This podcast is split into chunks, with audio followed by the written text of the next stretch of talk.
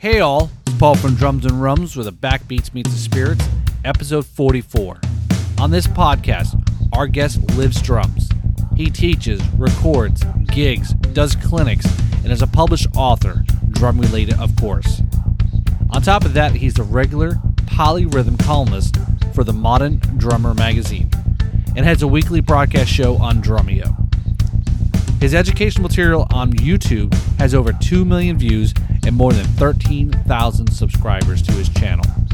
He is also the drummer for the Canadian prog metal band Third Ion, where he showcases some of the most rhythmically adventurous playing. The resulting sound is heavily polyrhythmic, including a song almost entirely based in quintuplets called Van Halien from their debut release 13th 8 bit. Also, for our mid show rum review, Alex from the Rum Barrel gives us a review of Appleton Estate 8 year old reserve. Now, here's the track Illogical with Aaron and Third Ion from their second release, Biolith.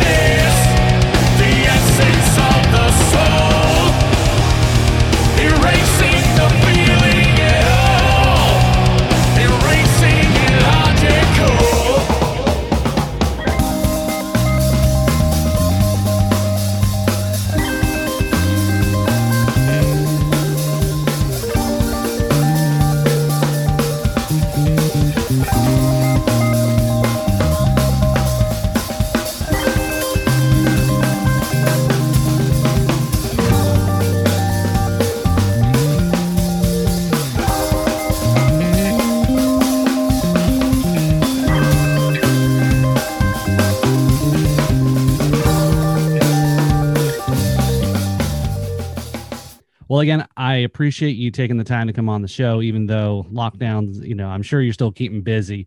Um, I have to say the most recent YouTube video of the wood beaters was pretty funny. So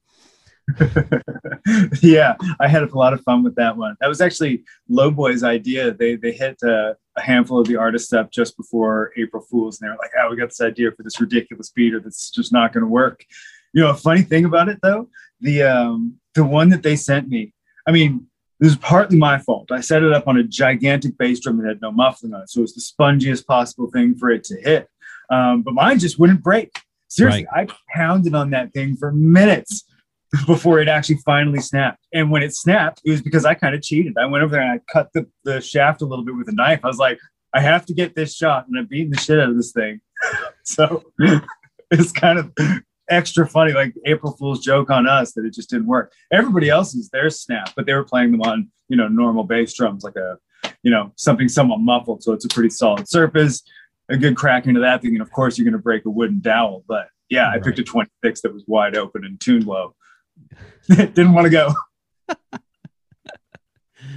so uh so yeah let's just we'll jump right in here so um again you know the podcast is you know i've got drums and rums two ideas and some you know some of the drum guests are uh you know we don't get too crazy technical at times i mean it all depends on where we where we want to go in the conversation and uh it's just like if we were just sitting at a bar you know just shooting it and then trying to be as as you know you know, if we, if we need if we need to nerd out, we can nerd out, and you know, it definitely happens also when we have rum guests on that they also can very nerd out on rum as well too, which is kind of cool.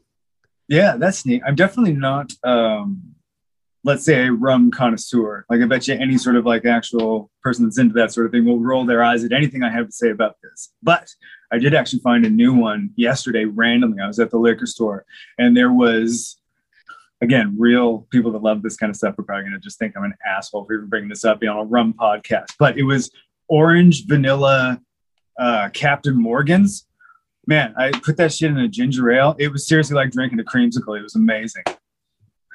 Yeah, it it that one that one's been I, I've seen that for I think I actually have tried it. Yeah, it's uh it's n- not nothing against you, right? But you, you I think you are right that there are some that are very much do not see that as rum, and you know if you listen to some of the other guests, and I don't think that you know some I know are pretty firm about some of rums that are not rums, but you know it's like look, you're just having a cocktail, and you know you're maybe not as into it, but if you ever do, it's almost as I've learned, it's uh like a lot of you know fine spirits, in, whether it's wine, uh, uh, whiskey, bourbon, etc. There is definitely a uh, a different taste and a a different appreciation, and like like anything really, right? Yeah, So- yeah, absolutely. I'm in no way trying to be one of those guys. I'm not one of those guys. I'm the kind of guy that still sort of like winces on like a normal shot. Not a huge drinker, Right. but anyway, that that orange vanilla Captain Morgan was ridiculous. yeah, they have they have a gingerbread one too, or ginger. Yeah, something they got a couple different. uh Yeah, so uh I haven't had Captain Morgan on the show yet, or their company and so forth. So they're, you know, I think I've been steering towards more more craft, uh, a lot of local, the mom and pops, and the stories behind them, and then so great stuff. So Yeah, absolutely. yeah, yep. so um, yeah, I mean, let's just jump right. I mean, did you grow up in a, a music family? No, actually, I'm the well. I guess technically, my brother played a little bit of guitar when I was super young, but like not seriously. Uh, I don't even think he still really plays at all. So, um, yeah. But f- for me, oddly, I kind of came into it more academically than musically. Um, like in when I guess junior high, we had the option. Sternums are so loud when you're talking. Um, we had the option to take either band or art. Um, and I didn't really have any particular interest in either of them, but um, drums just seemed like honestly the least worst option. Like uh, I don't really want to do any of this stuff, but at least on drums I get to hit something, and it could actually be something outside of school because it wasn't like I mean they didn't have like guitar or anything like that at the school that I was doing. It was the only let's just say modern type instrument that you'd go out unless you wanted to be like a jazz person or somebody in sort of like you know symphonic music and Right. that kind of stuff, which as like an 11 year old no interest you know so Yeah, right. yeah, drums were just like the only option. But you know, the neat thing was, it kind of just uh, came to me kind of easily. I guess because I was really interested in it once I actually got in there and tried it and realized, oh, this is kind of fun. I really kind of like what this does. But yeah, from that approach, I don't know. I feel like I've had kind of a different path than most people. As much as I've done, you know, all the typical professional musician things, I've done tons of tours. I've played with countless bands. Um, it's always been more a, a pursuit of just the instrument itself and like you know seeing where theory can go and i don't know i was kind of driven by stuff i hadn't heard before like when i was younger there wasn't really like there's a lot of current popular interesting quintuplets and things like that but there just wasn't when i was a kid and the cool thing there was um I guess uh, it's just kind of an interesting point. Now we've got it to a place where, let's say you're trying to learn that kind of stuff. There's a wealth of information. You can find Right. tons of videos of people teaching it. You can find books that are all about that kind of stuff. I have one. Like you can get all sorts of stuff just handed to you. This is how to develop this skill. Right. But as a younger guy, without any of that stuff, I basically had a metronome and an idea of I want quintuplets to feel as comfy as 16th notes to. So at first, I had to be like, okay, well, how many rhythms are there? I didn't know the math behind it yet. So I wasn't like, okay, I can figure out that there are going to be 32 variations of this. Let's set to figuring out what those 32 variations are. It was more, okay, let's actually just brainstorm. What can I make out of it? I eventually came to those 32 and started developing them. But like, I don't know, it was neat. I feel like when you have to sort of answer your own questions and go on like a journey of discovering something, um, you learn it more deeply. And that type of learning and that type of just like exploration on the instrument, that's what drives me. That's the thing that I'm like most excited about with it. So Um, it's, so so Aaron, that, that sounds very much like I guess growing up and and get really immersing yourself into it is almost like. And, I, and again, I'm not going to knock other drummers that you know. Again, everybody learns and takes it, and, and, and everyone does it in a different approach.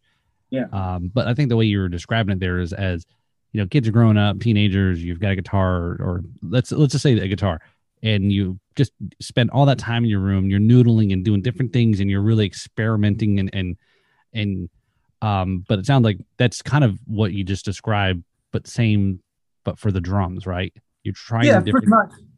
Yeah. Yeah, yeah, no, real just like exploration and stuff. And Right. I like to kind of, I always, I kind of treated it like exploring my own mind at the same time because um, we also didn't really have anything readily available to record. So, like for example, you come up with an idea, you're just jamming something random. Oh, all of a sudden I like that. Well, if I want to be able to play that again tomorrow, I've got to be able to write down what it is and articulate it in such a way that you know me tomorrow, not remembering this thing, can look at this, understand it, and do it.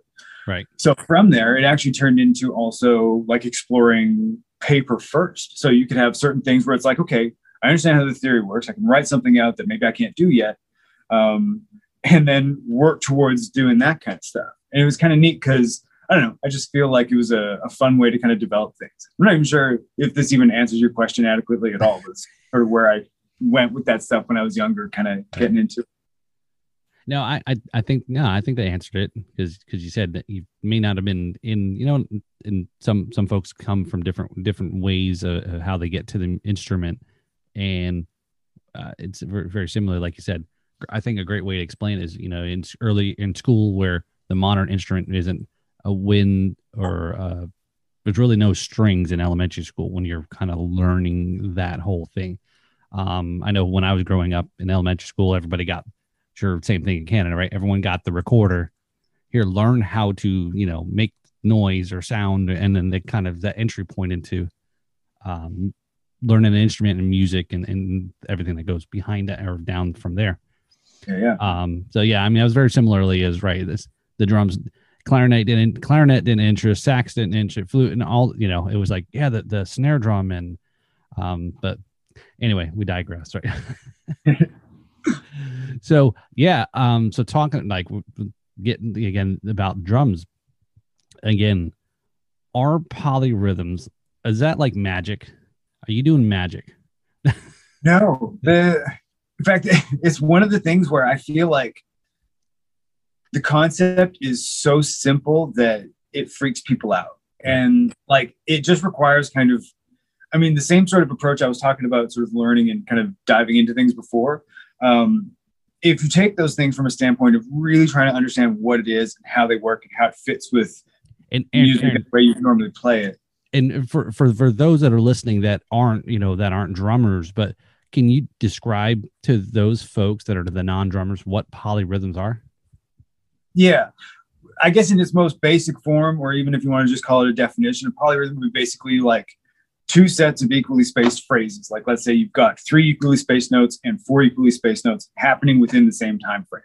So it's not just like one, two, three, four. We'd have that happening, but we'd also have a three layer on top of that. So over that same space where we get one, two, one, that amount of time, we could have four equally spaced notes and three equally spaced notes, and we'd end up with a polyrhythm that way. Um, so it seems crazy because there's like, oh, how do you even think about either side of that? But the thing is, is you can kind of break them down in such a way where, from the four perspective, you can derive the three perspective from a different subdivision, and vice versa. That in and of itself is part of where the confusion lies, because some people get confused on like which side of this is like related to the pulse mostly.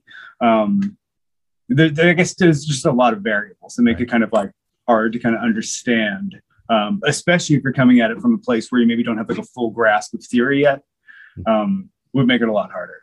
and and for those those that are those of you you know that are, are listening that are you know again most of the pretty standard beat for what depends you know let's say rock is four four it's the one two three four so just to kind of give some frame of reference where there's all sorts of this is why everyone you know they're listening kids well you probably shouldn't be listening because we already checked the explicit uh, language already so this is where this is where uh fractions and math is important okay Mhm. Yeah, absolutely. Um, in fact, that's one of those things where I think I was just lucky that when I was younger, math came really easy to me. So again, coming to drums from more of an academic standpoint, where I was less interested in like, oh, I want to play this stupid fucking cover or whatever. I want to actually like explore what's possible in the instrument. But because math just like made sense, it was really just I don't know, it just seemed intoxicating to put the two together because it just it's very mathematical how you can fit things in there, especially if you just start thinking about them as numbers. Right. So pretty cool. The so I guess and, and it comes come somewhere in there comes in like i mean i guess how do you recommend then somebody developing that independence right Yeah, well, to put those things together, I think the the first thing to understand is subdivisions and time signatures.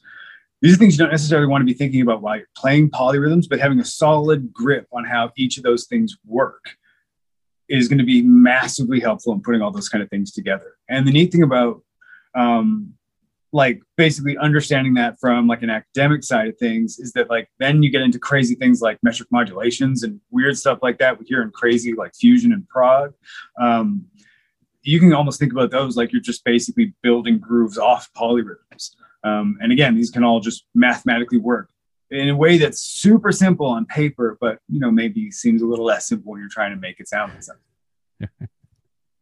So yeah that's always uh and i'm always i'm uh, by far i i, I don't know if it's uh yeah i guess anybody could be trained in with the right amount of time and effort into things is uh being stuck at you know uh and maybe some of it it could be early exposure. I don't know. I'm making excuses here aaron. Uh is uh you know stuck on that four four and then you know some of these other other signatures it's like just Well, I think part of that is that like it's going to be the best way to say this. People sort of like to put themselves in this very rigid box of what they think music should be, or like you know, especially for somebody that grew up kind of listening to the radio and didn't necessarily venture outside of that, even just like for the fun of it. Um, it can be really hard to even imagine that music can be something else. But I mean, music is just a game that humans made up. You can literally do anything. There fucking just aren't rules. I mean, sure, there's guidelines that we sort of agree to when we want to play together. But in the grand scheme of actually like making music, there just aren't. You can literally do anything. So it always like I don't, it seems silly to me when people have trouble with uh, time signatures, and I don't mean that to offend anybody that's maybe still struggling with these kind of things, but it's it's just a different length pattern. Like talking about one of the more simple ones. If we went from four four to five four, again, four. I, I won't play actual drums because the mics will not like that with the one that's on right now. But like a normal four four beat, like you said, any sort of rock song, one, two, three, four, one, two, three, four. Now people get tripped up when you change any of the values. So if we change the top number of a time signature, it just tells us we have more or less notes. If there's four four, it means you have four quarter notes. So if we change that top four to a five, we can have five. So then it just goes from being one, two, three, four. We're gonna have one more of those counts before the pattern repeats. One, two, three, four, five. One, two, three, four, five. And people get tripped up because they're so stuck in hearing music a certain way. It's hard for them to even wrap their heads around this pattern being just something different. But I promise you, there's literally nothing even weird about it if you just sink into it for long enough that it feels normal. There's some number of reps that you need to play this thing until it doesn't feel weird anymore. Hmm. You can do things to help yourself, like accenting on beat one, like one, two, three, four, five, one, two, three, four, five, one, two. Now, for learning purposes, it's great to crash or do some big accent on beat one of every bar. It's not necessarily so great when you're trying to play it musically because then you're making what you're doing real obvious. That has its place, but it's not usually the coolest sounding type thing. Right. But there's again some number of reps of doing this and just focusing on what the time is, counting out loud, understanding the thing that you're doing and making it real clear. Um, I promise there's nothing hard about it. And even when if you change the bottom number, that's just changing the type of subdivision. So we went from four four to five four. That was just an extra quarter note. If the bottom number was an eighth, we'd be just talking about eighth notes. So eighth notes are basically there's eight of them that'll fit into a bar of four four. So instead of it just being one, two, three, four, we got one and two and three and four. And technically, you can think of four four as eight eight, and then we can play the same trick. Let's take one away this time. So if we were to remove one, it would be seven eight. That means we would just be finishing that bar and looping back to beat one a note early. So one and two and three and four. One, two, three, four, five, six, seven. One, two, three, four, five, six, seven. You change the bottom number to 16, 32. You can even do exotic things where you go outside of those sort of normal numbers. But I feel like I'm going to just hurt people's brains if I start talking about that. Um, especially lots of especially fun stuff to do. especially but again, if- it's all just real basic mathematical ideas that are super simple at face value if you let them be. If you freak out about it, if you're like, oh, this is some crazy pattern, yes, it's going to be hard to learn. But if you're just like, oh, the pattern's this long, I can play something that sounds like this, cool. I'm just going to do that till it feels normal. All of a sudden, it's just not going to feel weird. Right. But I mean, I I, also can sympathize with being in that headspace. Sorry, I keep Right. cutting you back off and just talking. Um, No, I it's it's like you I think like you, just said there's you, when you hear the pattern or, or learn it and and we, you know we've are living through the the benefit of the internet and things now that that you people never had access to before. So think about it trying to grow up in the 60s the only way you could learn some of these things or 70s or 80s or whatever, you know. Or before anytime before the you know 1990 something, right?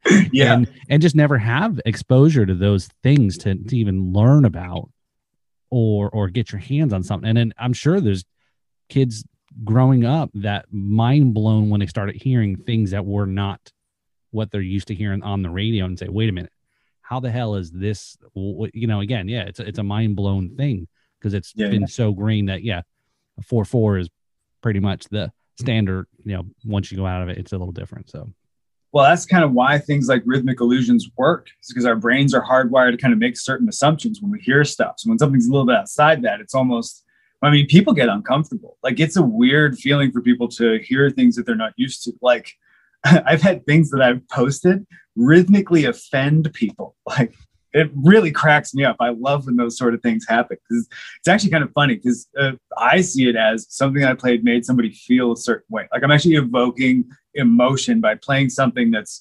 abstract enough that they're like they feel some sort of way about it. It's kind of funny to me. so you, you definitely got to stay away from the drum circles then right yeah, I'm not welcome in those places. because I think a lot a lot of things going on there that will definitely trip people's minds in uh, in more ways than Well, I mean, honestly, sort of the people that we, we typically associate with sitting around in a drum circle may appreciate it going out to space a little bit, but maybe not. fair enough. So yeah, so that leads into what you did there, and I appreciate the you know uh, giving a little good explaining of uh, some of those techniques and you know what polyrhythms are, and um, for those that are are you know maybe not the drummers or back have that background, but it leads right into like your education, right? So how did you how did you kind of break into education because you, you're still doing the remote uh, drumeo uh, uh, lessons or as an instructor? Yeah, totally. I actually work full time with Drumeo now. Um, but yeah, I've been with them a lot and I help run their coaches program. Very cool. Now, I mean, how so? How'd you get? How'd you get becoming a like an educator then? Well, um, educating was one of the early things that I got into. Again, having started this from an education side of things, um, even as early as like grade eight, like a year into the game, the teachers had me helping the other kids, even kids that were ahead of me, just because, again, I just found it fun to learn this stuff. And I chose to believe none of it was hard. So I just went and learned it all. And it just made it really easy to progress really quickly. Um, so, yeah, even as a kid, even like my first, well, I should say my first job, but like when I first, actually is a good way to put it. When I first decided I was going to stop having normal jobs, um, I don't even think I was 20 yet. I was probably 18, 19, just out of high school. My last job, I was working at Princess Auto. And I remember sitting there one day, it just, I was stocking shelves and decided, what the fuck am I doing? I, I could at the very least be teaching for twice what I'm making here. Hmm. And the wheels turned a little bit more, which means I could work half as much and make the same. So I literally just put my shit down and quit and decided I was going to make sure that I got more students. If I quit, it means I need money coming up. So I had to, you know, hustle and figure out how to get more students in my roster. But um, in doing so, I just made the decision to do that thing. And because I'd already been teaching for such a long time, well, not such a long time at that point, because it was four or five years. Um, but also education was like my main influence into it. So it just, it's something that came kind of naturally to me. Um, and I mean, through that, I feel like you learn a lot as a teacher as well. Because let's say you've got a student you're trying to teach them something. Polyrhythms is a great example because it's odd for some people. Maybe the student doesn't understand it in the way you're trying to explain it. Well, your job becomes now you have to help that person problem solve in a way that they're going to figure out how this concept works. Hmm. So, in doing so, you learn several, sometimes 20, 30 different ways to teach the same concept, which just deepens your understanding and also gives you new tools to learn with yourself. So, this all just kind of compound That's just always been kind of my headspace when I've, you know, been teaching and doing that kind of stuff. So, I guess because you were asking kind of how the Drumeo thing started. That started soon after I started doing YouTube videos. And I was just using YouTube as an outlet for this weird stuff. Because I mean, I was playing music professionally right out of, I mean, basically when I decided I was quitting that job, I had to treat music as a job. So I was, you know, gigging professionally, doing a ton of teaching. Basically, I was like minimum 40 hours a week. I was dedicating to music because that's what a person with a job does. So um, from that, I rambled myself off my topic. What was I talking about? Right, getting into YouTube. So I was playing like normal gigs and stuff, like you know, funk gigs and rock gigs and country gigs and all this kind of stuff. Basically, you know, you out gigging every weekend, teaching during the week, and working on just developing stuff. Uh, and that was basically how my weeks always went. Um, but after a while, I felt like I didn't really have a creative outlet. Like I did, like I could obviously go play and improvising on stage with people is really fun, and you know, connecting with bands is great, and you know, sinking into the pocket. I love these things, but Right. there was a big part of me that was really into all the crazy, weird stuff, and it it was hard to justify gigging time into like some let's say just normal band. Like if i were to start my own band and just start playing weird music that's that's cool. I could do such a thing. But then i'm taking away time that i could be you know making money at it. And at the time i was like really trying to do this for a living more. I Right. needed something that i could kind of just like basically on my own create. So i took my skills weird stuff and teaching. And I think Aaron, and that's Aaron. To sorry to interrupt, but that's I I think that's a really that's a really good interesting thing you just mentioned there is going what you went through was you were wanting to be full time in music, doing teaching, gigging. You know, you still you have to still have to make money, right? And Right. you're you're you're sounds like you were trading off a little bit of some of that because you still had to do this. And Yeah. you know, and for the for so for those that are you know you know hey let, let's face it as much as everyone sees you know being a full full-time musician is a still a job whether it's a different kind of job than maybe someone who's in an office and there's pros and you know goods and bads in both but comes with both sides but yeah that's interesting is you know you still had to give up or trade at, at maybe at that point in time to be able to kind of throttle what you need what you need at the, that moment Yeah, yeah, exactly. I guess I hadn't really thought about it super clearly like that, but yeah, that's that's totally how that went down. Um, but yeah, I started making just videos about what interested me from a standpoint that I could do. It's like as much as like, okay, maybe I don't have a musical outlet for this kind of stuff, but like, hey, these wacky rhythms are fun. Here's how you Right. develop things. So I started making those videos, and it was just kind of perfect timing with Drumeo because maybe six months after I started doing that, maybe a year, something something really close. They were looking to start their satellite program where they had somebody doing you know lessons on a weekend where they wouldn't have to have the whole Drumeo studio done because when they do a broadcast, there's usually at least six people there, so that's people that need to be paid. That's, that's a lot of commitment. But if they have somebody who is capable of doing all the video stuff, all the audio stuff, all the teaching stuff at the same time, you can just pay one dude. Right. And so they were looking for somebody Canadian because Drumeo is a Canadian company. They're out in BC.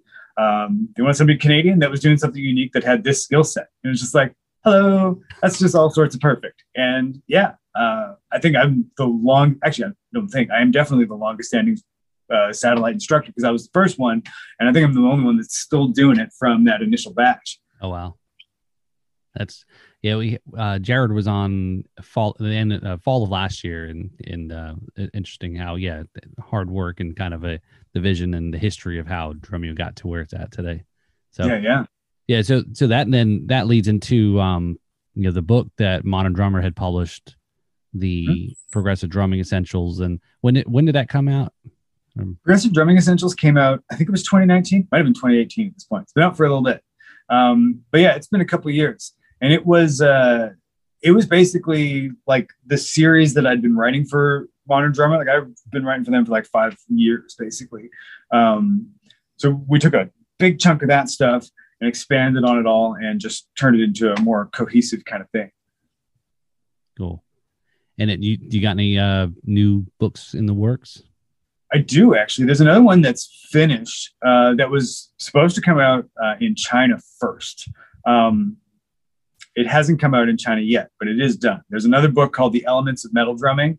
Um, and I got a bunch of really cool people in on that. There's like Tomas Haake I collabed with, Alex Rudinger, Uh, lots of really cool stuff in there. Um, yeah, it should be a lot of fun when it comes out. It's more, it's not like like progressive drumming essentials is like basically where can you take your brain? Like modern drummer kind of encouraged me to be myself, which is weird as shit. So there's like the wacky stuff that I'd come Go, up like go for it, right? totally. And I mean, like, I mean, back even when I was a kid and I was first like exploring that kind of stuff, I've got literally thousands and thousands of pages of stuff that I've written over the years. Like just every random idea that I've worked on and developed. And there's all sorts of wacky, crazy shit. Probably half the stuff that I put in Modern Drummer, stuff that I wrote forever ago. Cause you know, you'd be like writing something on a concept. And you're like, oh man, I remember I did this really neat thing with that. So go back in your notes and find something that sort of resembles it. Ah, cool. It's it's neat. There's been moments where I've had like somebody pop up on Instagram and like tag me in a video where they're playing a beat that I remember writing like 20 years ago in some random club in between sets or something. It's just like the strangest nostalgia, but like so cool at the same time. That's right. On this day in uh, yeah, fa- Facebook uh, history events, right? Pops up. so so okay, so as you mentioned there, yeah, I was going to ask you about the uh, shooting the videos. So you shooting everything. So, but how often do you go over to uh, BC to the headquarters there? I usually go to Drumeo HQ at least once a year. Um, we even were able to do one last year, even sort of like in one of the lulls and sort of COVID lockdowns. Uh, I don't know if we're going to be able to get to this year. Again, I'm in a full lockdown again as it Right. is. Um, but usually I go there at least once a year. Okay, and that and that that last time you were there is when you shot the Meshuggah cover, right? Mhm. Or did you shoot? Okay, yeah. Yeah, yeah, that's when we did that one. Um, yeah, we did a bunch of stuff there. We filmed a bunch of stuff for level 10 of the Drumeo method and uh, a few more like uh, YouTube facing things too. Cool. Was that one of the hardest covers you did? No, I think the I think the craziest one was actually it's almost weird to say it, but the Hot for Teacher intro because there's a weird story behind how that one came up. It's not something that I find particularly difficult, but they told me it was transcribed already. I was like, cool, I'll just come in and do this thing. Maybe there'll be some slight variations on how I was already playing it. I can figure that out. No problem. Anyway, I get there. And their transcription, I don't want to call it the dude that did it, but it was bullshit. It was so wrong, I couldn't even believe it. And we had to shoot that thing the next day. So I literally had to go in Pro Tools on Dave Atkinson's computer after we were hanging out for the night and just slowed it down and create the note for note version, the one player note for note version that we see on YouTube there. I literally wrote that the night before. I had like 15 minutes that morning to try it, and then we filmed it. I'm still a little shocked at how well it went. That's that's an interesting story you're not gonna hear. right? Yeah. Actually, some dude put up a a video like comparison of other people playing that, and he was trying to say that in my version, those two 12 inch tom hits aren't there. They are. They're 100 percent there, and they're exactly where I put them. Just there. Well, I, I think you know it's one of those um forever ever since you know 1984 and again and I guess the crazy part I, and it's kind of a maybe it's a great topic to kind of maybe pin, pin that somewhere down the road for these all-time you know the story if you ever could get figure you know learn how the drummer came up with those signature you know fills or parts you know how how and how did Alex come up with that whole entry? And again, we know there's there's a certain um the video goes with it perfectly and all that stuff, but um how that goes into it. But but the the what what do you call it? The urban legend, right? Was that was all dubs and you're right. You've heard you know the stories and you know and so forth. And like no, it can be done with without any type of dubbing or or electronics or whatever the case may be Yeah. and obviously and obviously it's you've got the proof of Yeah. Well, we we basically, like I said, we just transcribed it note for note and made it as close as you could possibly do it as one person. I still believe it's um, layers of takes. You can kind of hear when the other parts get added in. You can, if you Mm. listen really closely in like the the air in the actual sound, you can hear as new layers sort of get added on with that. Um, but yeah, you're physically able to do something very similar. right That's what's in the Drumeo video.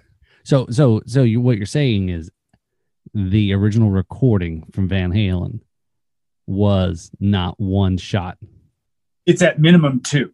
okay And Aaron Edgar did it in one. like I said, to the best of what is capable. The notes are represented. there may not be all the layering from multiple pieces, Right. but it's as close as you're going to get as a one player version. All right.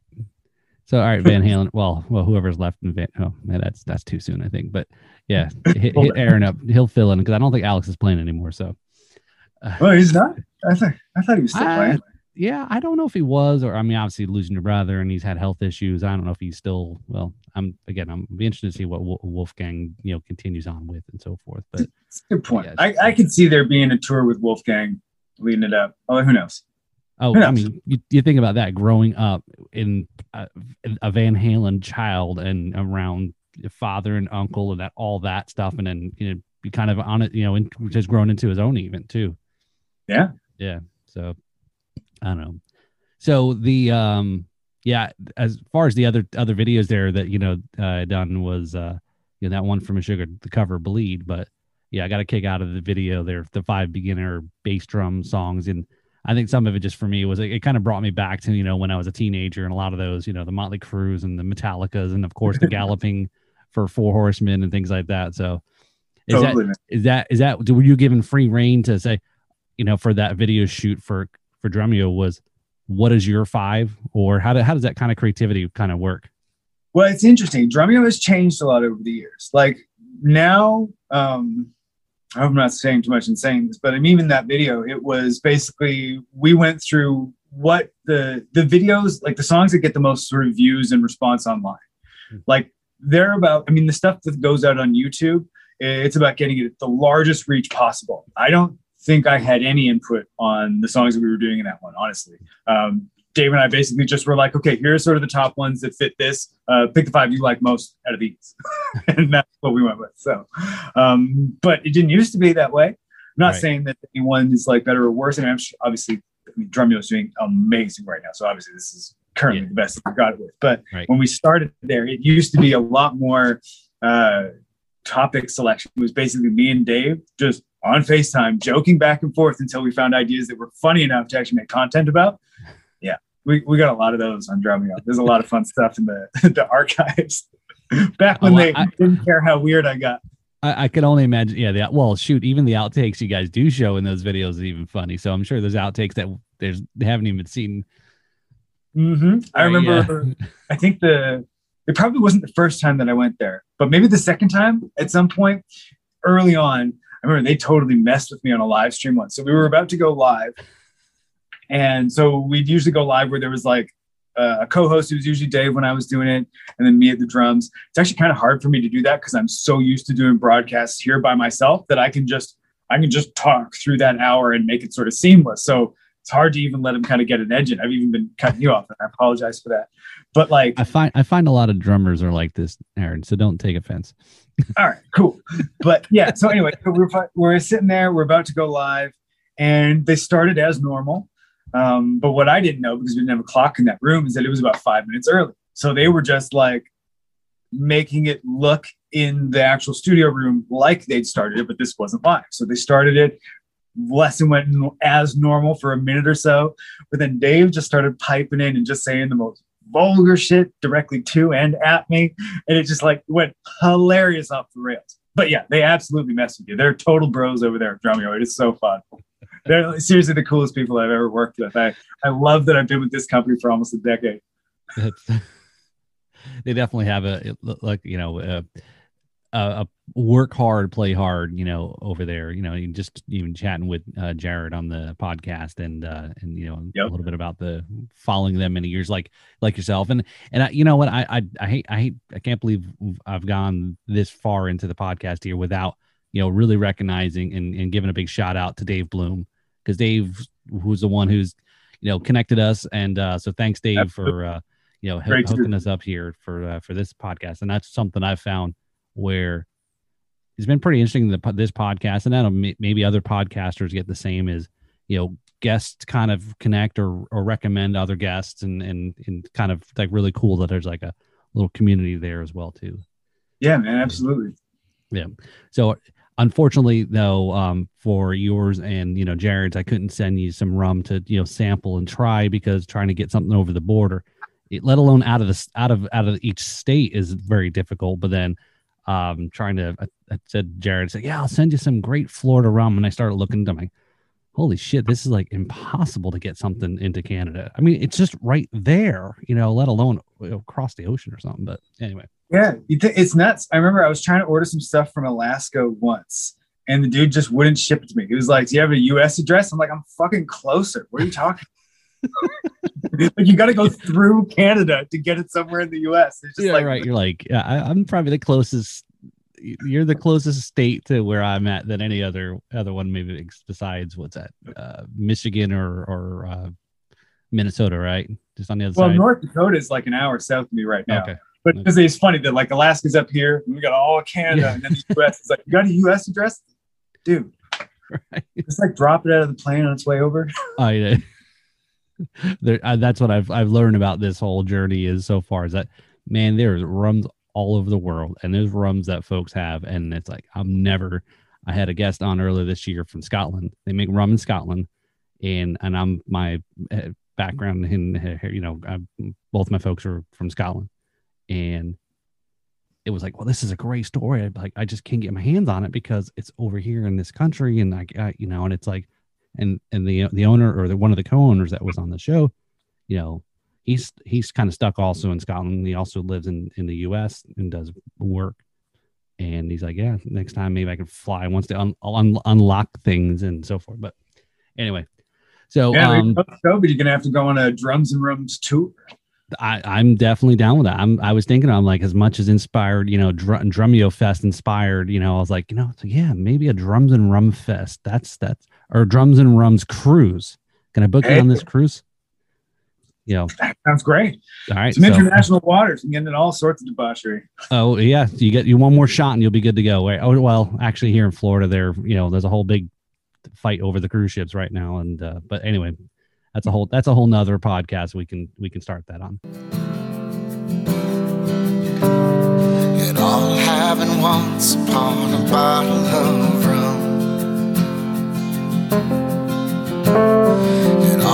all once upon a bottle of rum. And for our mid show rum review, Alex from the Rum Barrel gives us a review of Appleton Estate 8 year old Reserve. This is a review for the Appleton Estate 8 year old reserve. Um, the Appleton 8 year old rejoined the core Appleton range last year, replacing the Appleton Reserve blend. It hails from the Appleton distillery in Jamaica and it's a blend of pot and column still distillate, molasses based, and aged for at least 8 years in ex bourbon casks in the tropical climate of Jamaica. The rum features intense notes of green apples, peppermint, pineapple juice, candied bananas, stone fruits, tobacco, and a lot of wood spices as well. This is an amazing rum and one of the best value for money on the market. It can be enjoyed by itself or it can be used in tropical drinks that ask for Jamaican rum such as the Jungle Bird or the Mai Tai.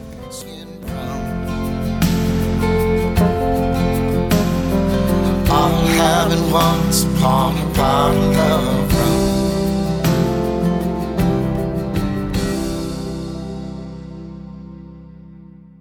um, so just so so just to kind of name you know kind of you know recognize there's uh, some of your endorsements you you um, Sonor sabian evans pure sound Vater Cympad sweet spot clutches drums dots we take a breath square wheel roland sledge pad low boy beaters kelly SHU not one i'm not familiar with protection Oh racket man.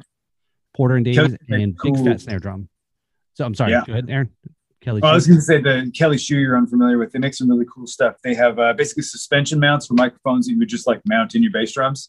okay Yeah, super super great things. Um, honestly, the every bass drum sound I've had in the past probably like ten years has been with a, a Kelly SHU. Uh, I got D wait Beta 91s matching these things. Too many microphones. cool I and, can't believe I almost picked the wrong microphone. That's ridiculous. I'm looking at the things. So let let's let's talk about this favorite Sabian cymbal you got. Mm, yeah, this guy right here. This I still I, honestly can hardly even believe they made me this thing. It was one of those like I was going to send them out a weird idea and just expect them to hit me back with a hard no. But my favorite ride cymbal, um, in fact, the one that was sort of one of the deciding factors of wanting to come to Sabian after I left Hammerax like many, many years ago um, was the Fierce Ride. I love the Fierce Ride. Uh, it's man, it's just one of my favorite ride cymbals of all time. It's probably one of the oldest cymbals I currently have that I bought brand new. I've got some older stuff that I got used or has been hand me down or whatever. Um, yeah, I've probably had that cymbal for 20 years or has it even been out 20 years? Whatever. Around when it first came out, the big old school signature logo, I got that version. That thing, love it. Anyway, I wanted a weirder version of that. And I was into really sort of clangy, dark things, which is kind of what Hammerax was all about. So I came up with this idea of just like, okay, make me a bigger one. But I, and I was thinking about kind of the, the Rocktagon sort of idea, but I don't know. I'm a math guy. I don't want eights. I don't want something normal. I don't know if you notice. I don't like things that are normal. So I, I, I photoshopped it up. I was like, seven kind of doesn't look right. It's like big, chunky sort of thing. 11's a little much. You almost get like, you lose a little bit of it, but nine just had this real look to it that I love. So I was like, okay, you know what? Let's see if they're to make me a nonagon shape. So nine sided polygon fierce ride. So I did it all up. I photoshopped it exactly where, like, how it would align with like the bell, where the logos would go and whatnot. It was just like, here's my idea. Can we make this a thing? So sure as shit, they're like, okay, we'll do it. And man, it sounds so good. Again, it's probably gonna sound like balls if I play it right now, but I mean, you guys can hop on YouTube and look up nine sided fierce ride or nonagon fierce ride, something like that. There's one of my videos on YouTube is about this thing. Um, but yeah, it just sounds amazing. Now, one thing that I didn't anticipate, but was like a nice sort of happy surprise when it showed up, is that it is lopsided. Now, there's two ways to think about how this, how you could bisect this cymbal, um, but gravity plays a factor in it. Hmm.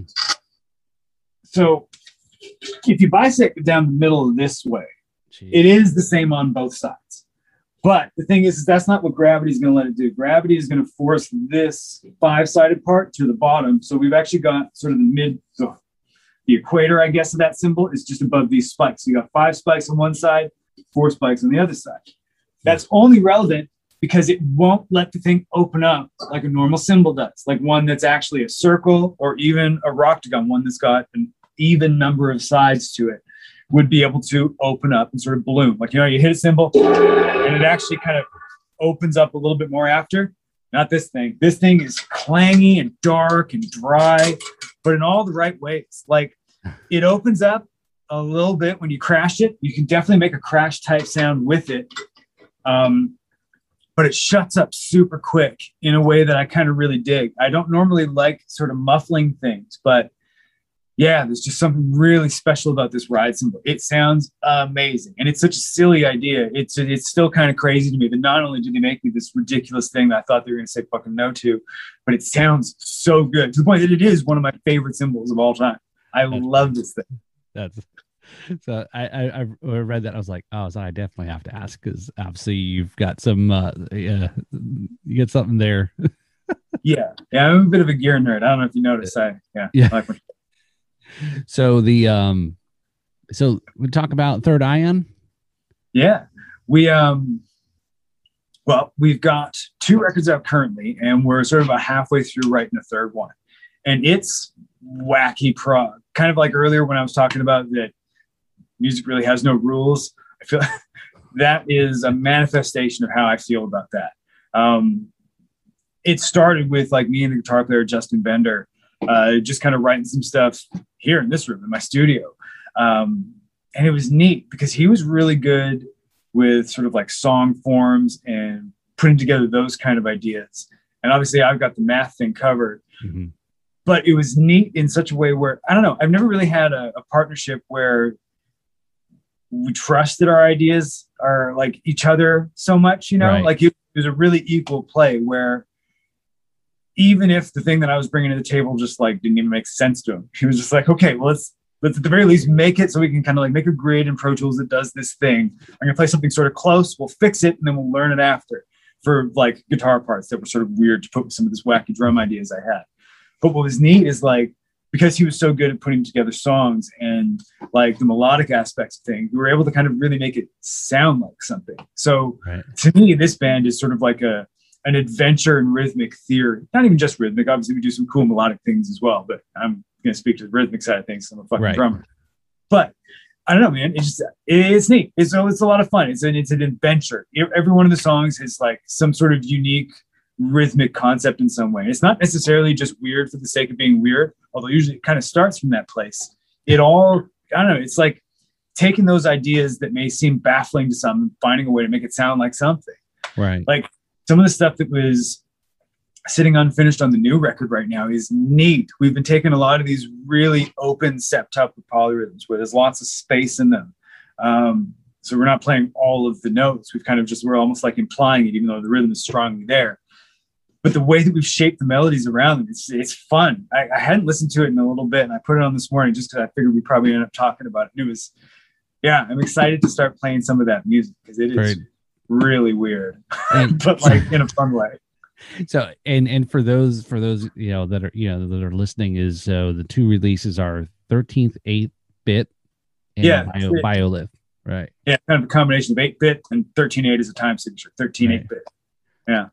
So the um and what i found when interesting was you know it listed uh read somewhere that you know your the theme right? So third ion is themed of sci-fi video games a universe and i mean how, how did that come? I mean it seems like you said like you like things that are weird but um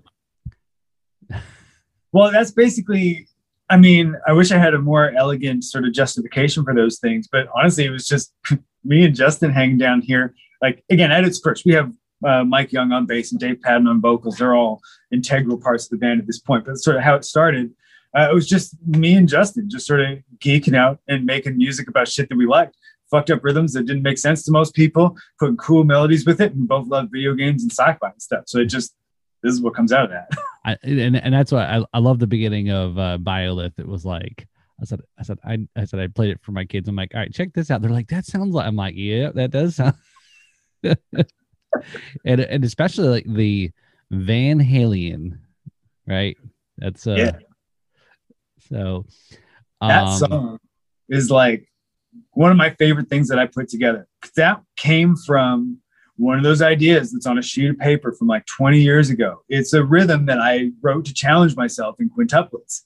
And man, I will never forget the feeling of getting the tracks back when we actually like had bass and more stuff. It, actually, even before that, like, because I presented this to the guys kind of like this Nonagon Fierce ride is like, this one might be too weird. Let's see what you guys can do with it. So I sent over this drum pattern and sort of the idea of how the parts would probably go back and forth.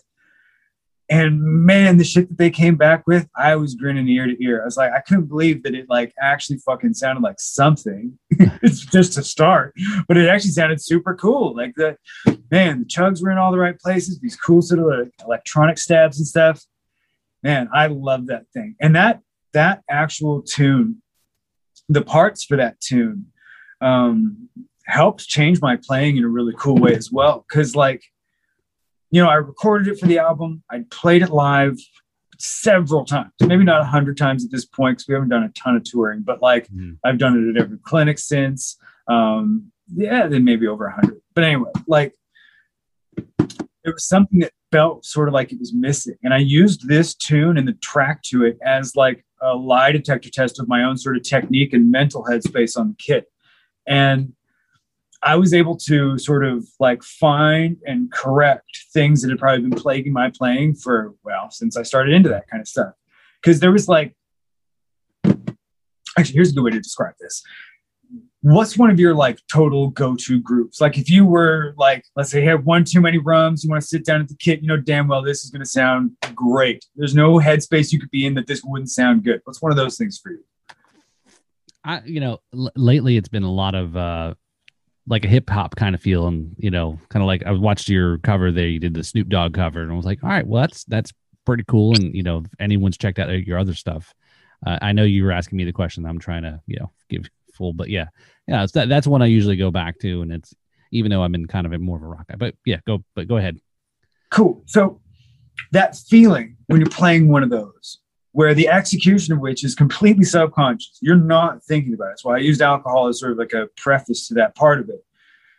there is a different experience to playing something like that and playing something where you need to focus, where you need to think about it, or where you need to be like, okay, this one's hard. I got to play this. It's got this real specific thing. It's got to be exactly right.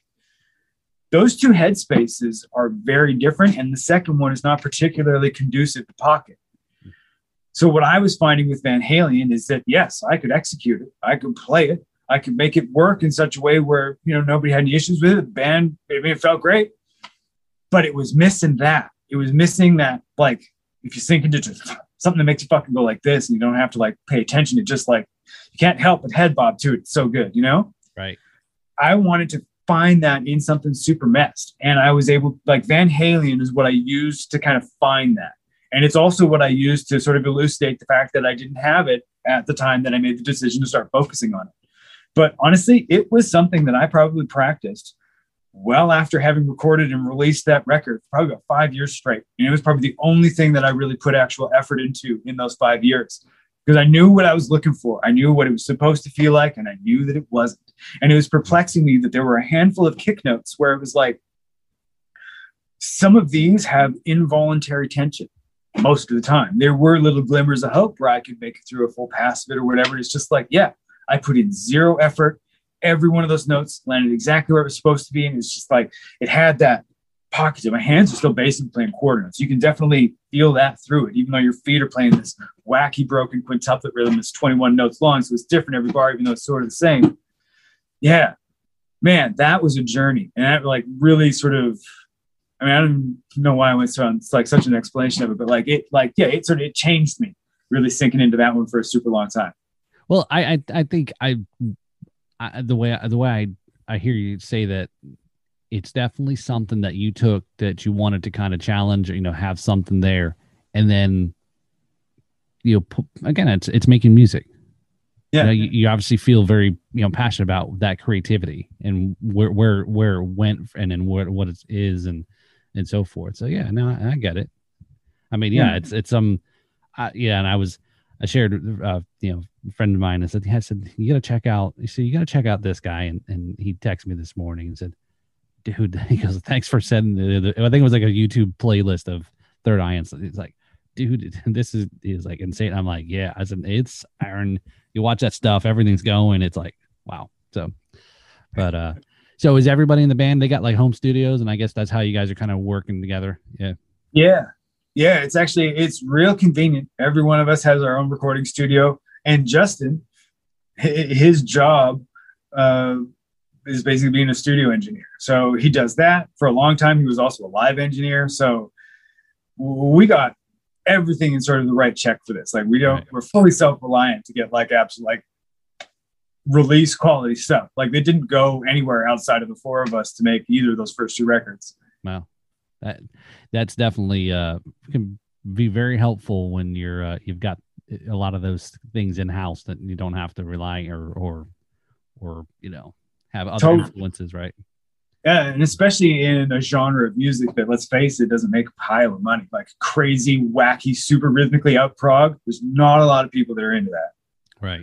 like I said, some things that I play literally rhythmically offend people. So there's, I wear So that like are- a bad pride. I so love that. so to, to let everybody know, Aaron, you know, with with prog and you know and odd time signatures, are we still clapping on the two and four when we're listening to this? Well, it entirely depends on content. Or is it the one or is it the one in three? It- it's usually something a little bit more like two and a quarter and like three and five sixteenths. There you go. so I know the old, uh, the old. Uh, I don't know. If, I think I don't know if it's a meme or whatever it is. Whether people know the, clapping on the right, uh, the right beat. So, um, Yeah, friends don't let friends clap on one and three. so so I guess you know for those that haven't checked it out yet, is would it be?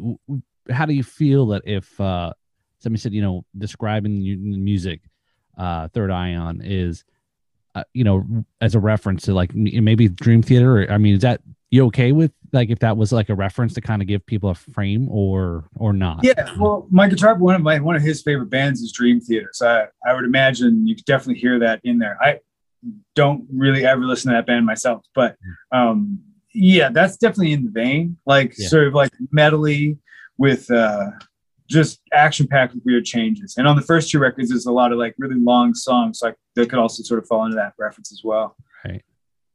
And and and that's that's what I, I I pick up from it is you guys are very good with your instrument. You know, you're very everyone's te- very technical. Obviously, to be able to play, you know that you know that that kind of uh, style and so forth. You, know, you just listen to the uh, musicianship, right? You know, Yeah. from, from you and through, through throughout the entire band.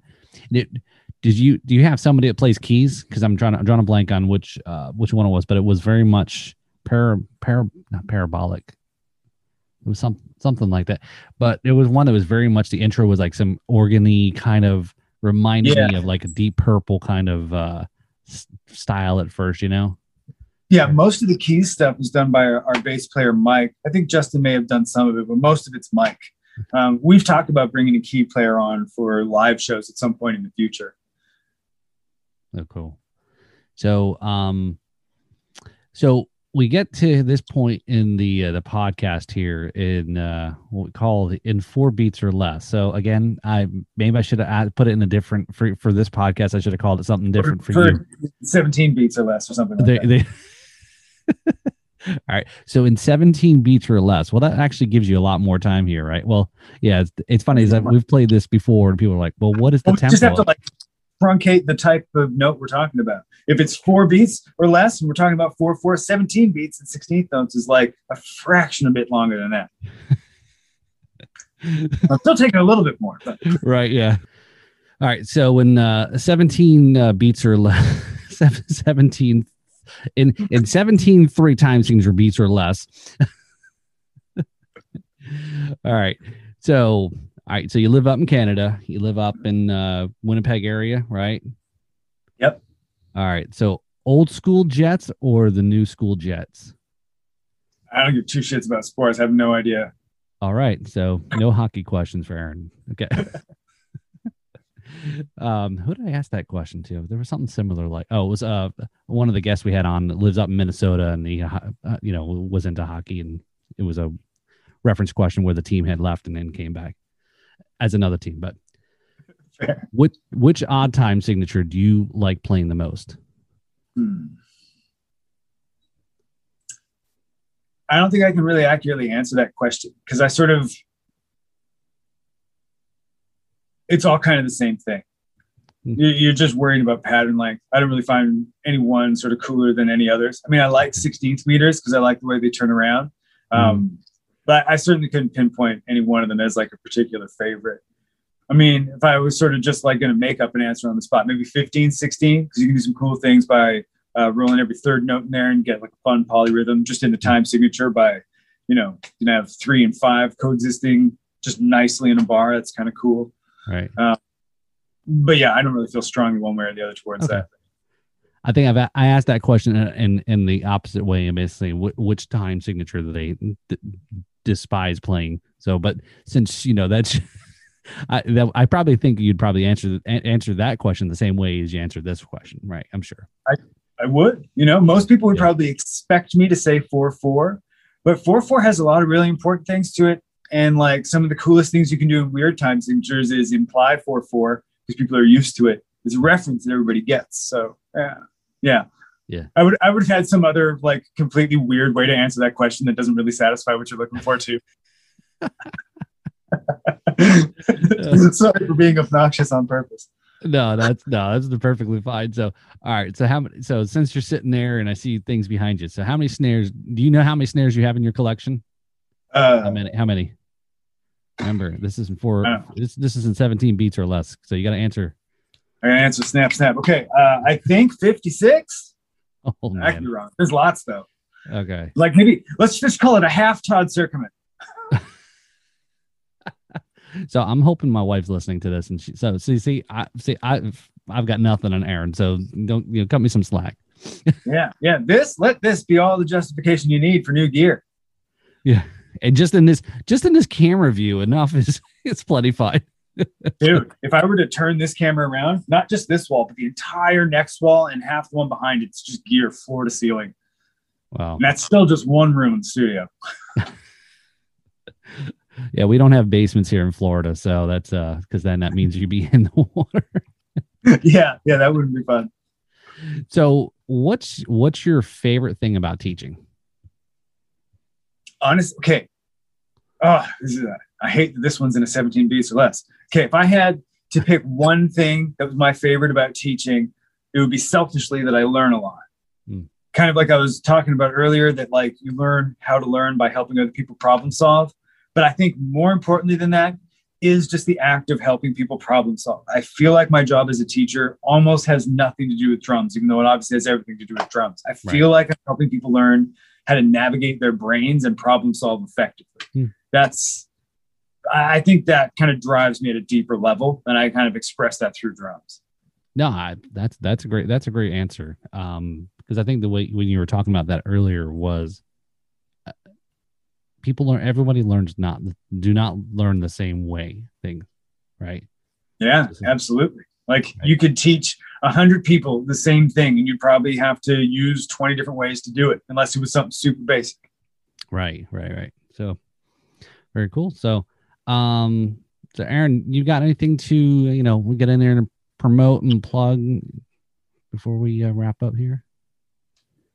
No, I think uh, probably the next sort of fun thing coming up, and I have no sort of timeline on it other than the third Ion album we were already talking about, is I am working on a new book kind of about sort of the mental game. So like I was talking earlier about sort of like, you know, problem solving and helping people kind of navigate their brains.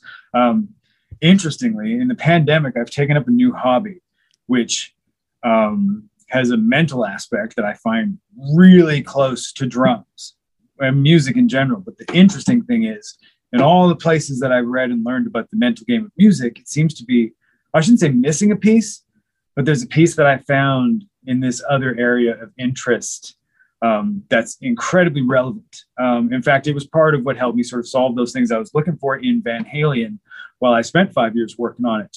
Uh, so solving that's actually been pretty recent. Anyway, I'm working on a book in that vein of things. uh, on on top uh, on top of or following the one you mentioned that's going to be released here soon. They were already went to China, right? Yeah, well, this So- is actually going to be like a book book. This isn't going to be so much about like you know Oh, learn these beats or like Okay. whatever. Uh, yeah, the elements of metal drumming is a drum book. Like that's going to be you know you pick it up. It's got notations, got all sorts of cool things, transcriptions from super rad dudes Right. um, that we collabed on. It was super fun. Um, yeah, but this is going to be actual like I I envision it as something you can go actually like buy at a bookstore, not just a music store. You know? All right, cool. That's pretty cool. Yeah. So the um, so websites, you know, thirdion.com. Yeah, that's probably the best website right now. I think mine's on maintenance mode and has been for a little bit. Okay. And also you can check get check check you out uh, over on drumeo.com. Yeah, Drumeo is definitely a place to do it. I, am pretty sure I still have the most content of any instructor on Drumeo. And then definitely go check out Aaron over on his YouTube channel, Aaron Edgar Drum, which you have a hmm. lot of content up there as well. Yeah, yeah, lots of fun stuff over there. Did I see somewhere you'd posted a video that was like your very first video from like 10 years ago? Yeah, actually, I dropped that on Facebook a little while ago. I uh, I just saw it pop on my phone that it was uh, my 10 year anniversary of uploading my first YouTube video. So I popped it up just for the heck of it. That's that's good. So um before before we wrap up here, I just want to go ahead and show you the so so as as now that we've gone through the the the show here, so you so we'll be sending this uh shirt over there to the uh over the Yep. border there and uh so all of our guests there so those shirts are just for the guests you know um Awesome. Appreciate so so if you see somebody else walking around wearing that shirt and or next hopefully next time you go over to uh you know you go see drum you know go over there and see jared and those guys hopefully you Yeah, see yeah. jared jared wearing his shirt um Mhm. and then as well dave dave's also got his and uh and so forth but yeah so i'll get mailing that one out to you here uh this weekend getting up there so so appreciate Great, thanks. yeah, Appreciate you got it.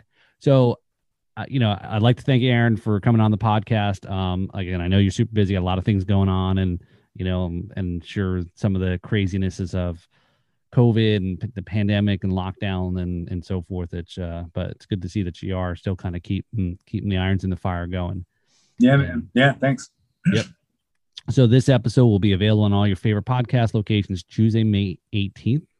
Check us out over on Facebook for upcoming shows and live streams. Check out the Drums and Rums podcast. Give it a like, follow, and all that stuff. Check out all the other great episodes that are out there. Follow us on Facebook, Instagram. You subscribe. Help us. Help us subscribe. I'm we're trying to trying to shameless plug myself here. So trying trying to get trying to get just at least a hundred subscribers so I can get my damn custom URL already. You know, I think I'm about like 12, 12 away, I think, or 22 away or something like that. Nice. So, Hopefully we can break that. Yeah. Uh, check out the website, drumsandrums.com. And then I want to thank you all. Have a great day. This is where the backbeats were shared. So, Aaron, have an awesome day then. I will uh, chat with you sometime soon, hopefully. Yeah, man. You too. Have a great one. Thanks, man. All right. Thanks, Aaron. If you like what we're doing here at Drums and Rums, we have a Patreon link to help with setting up interviews and creating content that you find entertaining and interesting. Also, if you'd like to sponsor, advertise on the podcast, or if you want to come on as a guest to promote something related to the show, email me at info at drumsandrums.com. Please leave a rating or review over on iTunes or on your favorite podcast location to let me know that you like the podcast and that there's others know it's a podcast they should listen to. Follow us on Facebook, Instagram, and YouTube. Lastly, I want to thank Brad Brock for our mid show rum feature tune titled Once Upon a Bottle of Rum. And check out his podcast, Jams and Cocktails. Also, Kirk S. for our Drums and Rums tune. Thanks again for listening, where the backbeats meet the spirits.